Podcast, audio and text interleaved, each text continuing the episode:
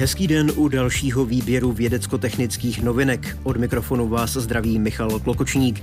Věnujeme se vesmírným projektům, lékařským výzkumům, přírodě nebo archeologickým objevům. Tady je výběr z dnešního menu. Techno.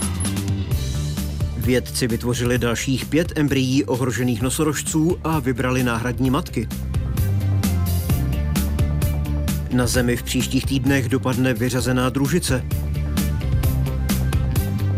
Ve Vyšším Brodě vystavili rožumberské zlato, snubní prsten Petra Voka a jeho ženy.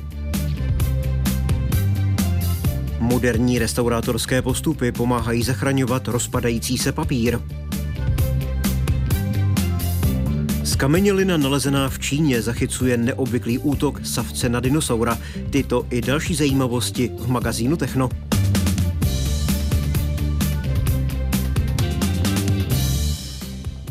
Mezinárodnímu vědeckému týmu se podařilo vytvořit dalších pět embryí nosorožců bílých severních, kterým hrozí vyhynutí. K dispozici tak nyní mají 29 zmrazených embryí. Vědci také vybrali dvě samice blízké příbuzného nosorožce bílého jižního, které by se měly stát náhradními matkami. Odebírání vajíček a vytváření embryí začalo v roce 2019 a je součástí projektu záchrany nosorožců bílých severních umělou reprodukcí. Poslední dvě samice tohoto druhu, Fatu a Nájin, žijí v rezervaci Olpečeta v Keni. Obě patří zoo Dvůr Králové nad Labem. Vědci dříve uvedli, že celkem bude třeba vytvořit desítky embryí. Nyní vytvořených pět embryí označili za významné pokročení na cestě k cíli.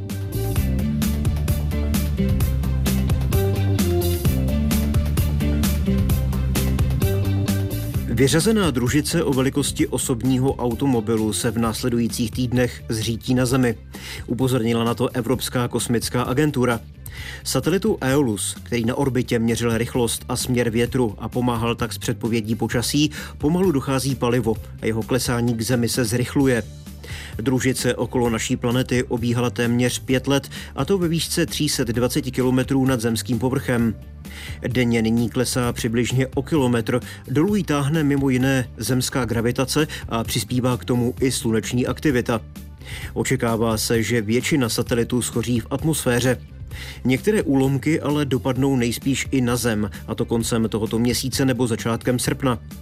Satelit nebyl navržen tak, aby kontrolovaně opět vstoupil do atmosféry, přesto se technici při prvním manévru svého druhu pokusí družici nasměrovat tak, aby skončila v odlehlých částech oceánu.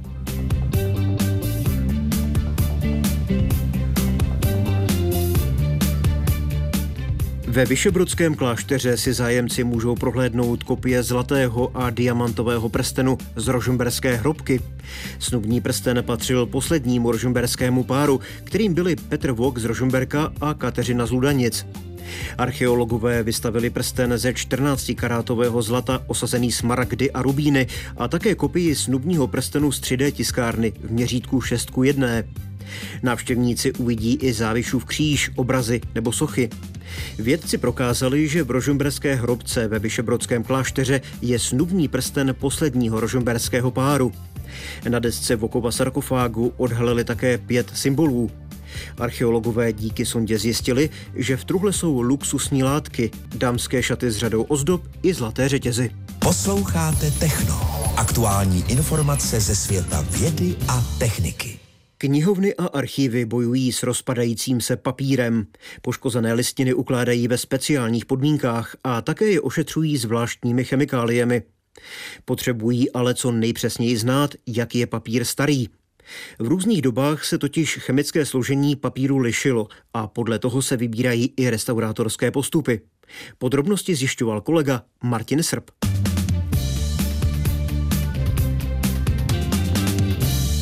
Tady máme historický papír, stříháte kousíček to je skoro líto takhle stříhat starý papír. Stačí opravdu malý kousíček. Vítězslav Knotek z Vysoké školy chemicko-technologické mi podal dva listy historického papíru. Každý je jinak starý a zjistíme to chemicky. Reakcí s čenidlem fluoroglucinolem. Rostok. Ten vzorek se nám barví do fialová, ten druhý nic nedělá. Tento test rozliší, z čeho je papír vyrobený a podle toho se dá zjistit, kdy byl vyrobený. Do roku 1844 se pro výrobu papíru používala hadrovina z bavlny, z konopí nebo zelnu. Tkanina nějaká textilní. Tkanina, přesně tak. Potom se začal papír vyrábět z dřevoviny, to znamená z rozemletého dřeva. Byl tam hlavně přítomen lignin, který nám právě dává tady tu krásně fialovou barvu. Papír ze dřeva je jednodušší na výrobu, zároveň je ale choulostivější, jak mi v archivu Akademie věd ukázala Helena Kokešová. Zub času působí na tiskoviny, na noviny, časopisy. Tady je kus vypadlého místa. Ano, ty okraje se samozřejmě trošku drolí. To není jenom kvůli tomu, že by to bylo jako ohmatané, otrhané? Papír, který je kyselý, pak v kombinaci s určitými typy inkoustů, pokud by ten materiál nebyl uložen v odpovídajících podmínkách, hrozila by opravdu ztráta těchto materiálů. Doplňuje v akademickém archivu Vlasta Mádlová. Kyselé potíže v papíru způsobuje látka obsažená ve dřevě a proto nepostihuje starší hadrové papíry. Za to ty dřevovinové jakoby rozežírali sami sebe, popisuje Vítězslav Knotek. Pro co nejdelší uchování papíru je důležité ho odkyselit. Použijeme odkyselovací rostok. To je nějaký zásaditý rostok, který se natírá, nebo se to do toho ponoří? Ponoří, je to zásaditý rostok, navíc se vytváří tzv. alkalická rezerva, částice alkalických sloučenin, které v tom papíru zůstanou. Oni to pH vlastně vlastně nedovolí, aby se snížilo zase na tu hodnotu, která je pro ten papír nebezpečná. Odkyselovací procedurou navíc papír může procházet opakovaně. Jen je potřeba s ní začít včas, než se začne rozpadat. A proto knihovny a archívy bojují s časem. Vědecko-technické novinky na vlnách Českého rozhlasu Hradec Králové. Virtuální realitu využívají v pevnosti Dobrošov na Náchodsku. Pomocí moderních technologií jsou tam v současné době ještě více umocněné prohlídky. Jaké novinky využívají, na to se zeptal pro techno Karel Sladký Tomáše Menece.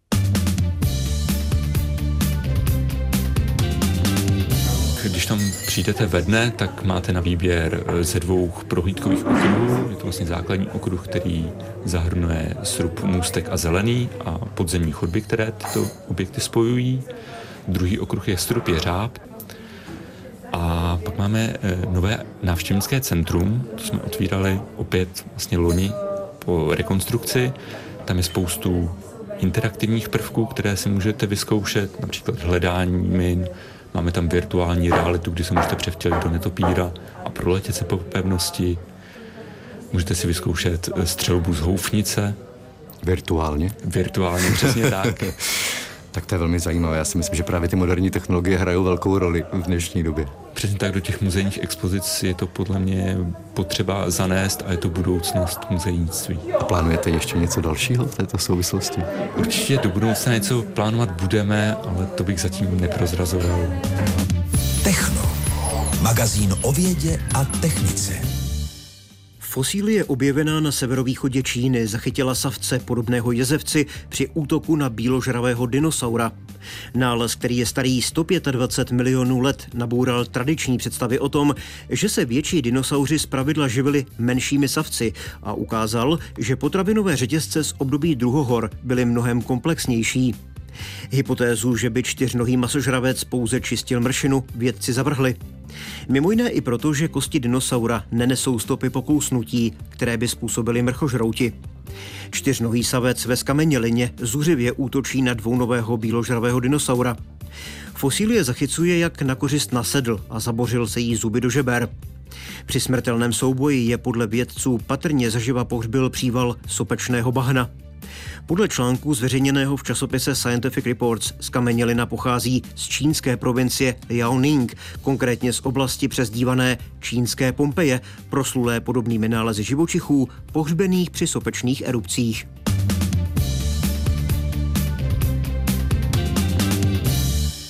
Z magazínu Techno je to všechno. Další vědecko-technické zajímavosti vám nabídneme zase za týden. Zpětně si náš pořad můžete poslechnout i v digitálním archivu Českého rozhlasu na portálu můjrozhlas.cz. Od mikrofonu vám hezké dny přeje Michal Klokočník. Mějte se dobře.